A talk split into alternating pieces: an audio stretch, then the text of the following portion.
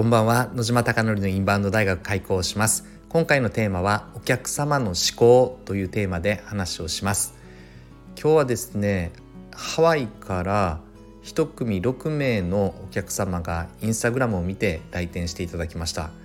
本当にここ最近ですねずっとインバウンドの方々がご来店いただいてて1組6名とか1組10名とかかなりやっぱり団体の方々でご来店いただいているのでまあまあそりゃ売り上げが上がります。ありがたいですね。ただここで伝えたいのは非常にまあ面白くてですね何が面白いかというとインバウンドの海外のお客様はアルコールを飲むということと飲まないっていうこととなんか2つにこう二分されていててでそもそもこのインバウンド集客を始める前にいろんな会社にいろんな方にお会いさせていただいてそこでまあ、会社によってはですねインバウンドのお客様ってお酒を飲まない方が多いですよこの国はとかいや海外の方々はめちゃくちゃお酒飲みますよ特にこの国はみたいな話だったりとか結構国別でお酒飲む飲まないがあるという話を聞いてて、まあ、そういう傾向があるのかみたいな勉強になるなって思っておりました。で結論はですね、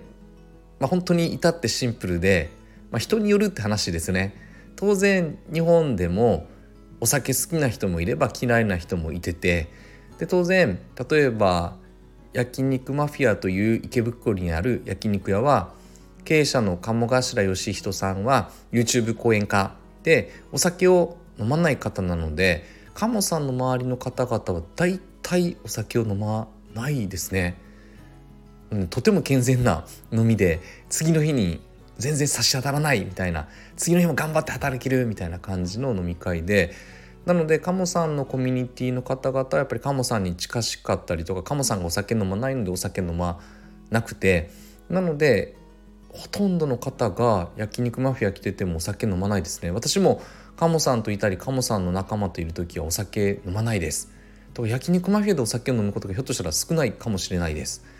つまり当たり前の話ですけどコミュニティによってとか仲間によってお酒飲む飲まないっていうのは全く違うのでそれは国ではなくて、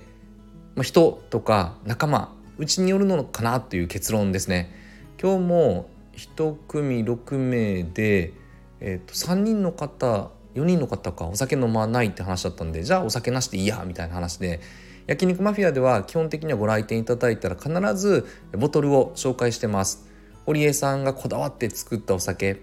和牛マフィアの浜田さんもこだわって一緒に堀江さんと作ったお酒シャラクっていう日本酒だったりとかはかなり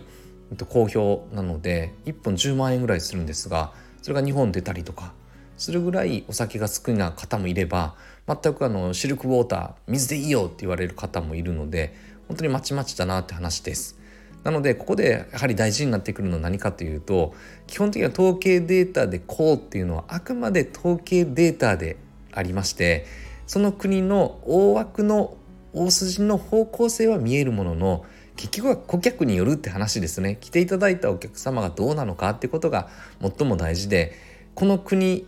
から来たからお酒飲まないんだろうなとかっていう想像想定を勝手にすることが問題で勝手にしてしまってボトルを紹介しないとかおすすめしないってなってしまうとこれはまた違う話になってしまうので改めて